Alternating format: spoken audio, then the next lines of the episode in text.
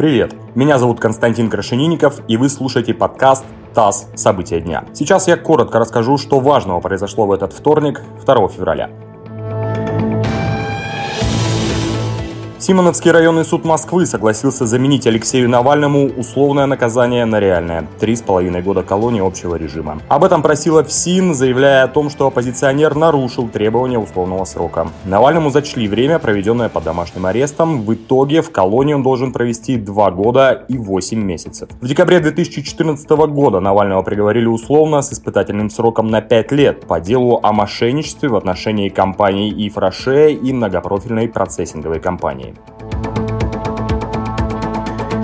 Владимир Путин заявил, что соцсети начинают управлять сознанием людей. По мнению президента, соцсети часто гонятся за прибылью любой ценой и не обращают внимания на ущерб, который может быть нанесен контентом. Такое мнение глава государства высказал на встрече с лауреатами конкурса «Учитель года». Путин добавил, что власти должны реагировать на такие ситуации, не ограничивая при этом свободу слова и свободу выбора.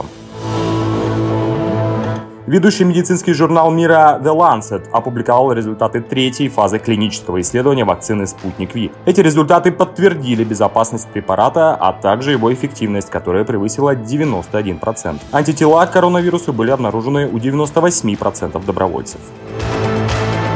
Армения подала иск к ЕСПЧ против Азербайджана. Ереван обвинил Баку в нарушении конвенции в ходе военных действий в Нагорном Карабахе и в последующее время. В иске Армении говорится в том числе о пытках, бесчеловечном обращении, а также о нарушении прав на неприкосновенность, собственность и частную жизнь.